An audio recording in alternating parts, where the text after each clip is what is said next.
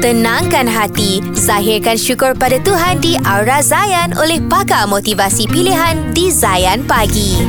Assalamualaikum warahmatullahi wabarakatuh. Saya Ustaz Izhan Nazri. Hari ini saya nak cerita tentang doa. Allah sebut dalam Al-Quran wa qala rabbukum ud'uni astajib lakum. Doa pada aku, aku jamin, aku pastikan aku akan kabulkan doa engkau. Cumanya bila kita berdoa ni, kadang-kadang kita ada terasa, kenapa doa aku Allah tak makbulkan? Tapi Allah dah jamin dah. Allah bila jamin doa makbul, pasti Allah makbulkan. Cuma Allah kabulkan bukan dengan cara kita, tapi dengan cara Allah. Contoh, kalau kita minta ya Allah, jadikanlah aku orang yang sabar. Bukan dengan cara mungkin kita bangun-bangun terus sabar. Allah mungkin dengan cara Allah hantar orang untuk uji kesabaran kita. Dan kalau kita lepas ujian tu, maka meningkatlah kesabaran dalam hidup kita. Contoh kalau kita minta ya Allah bagi kaya. Mungkin bukan dengan cara tiba-tiba duit muncul depan mata kita, tapi Allah hantar orang untuk minta sedekah daripada kita. Dan kalau kita boleh bagi sedekah tu, maka janji Allah Allah akan gandakan kekayaan harta kita.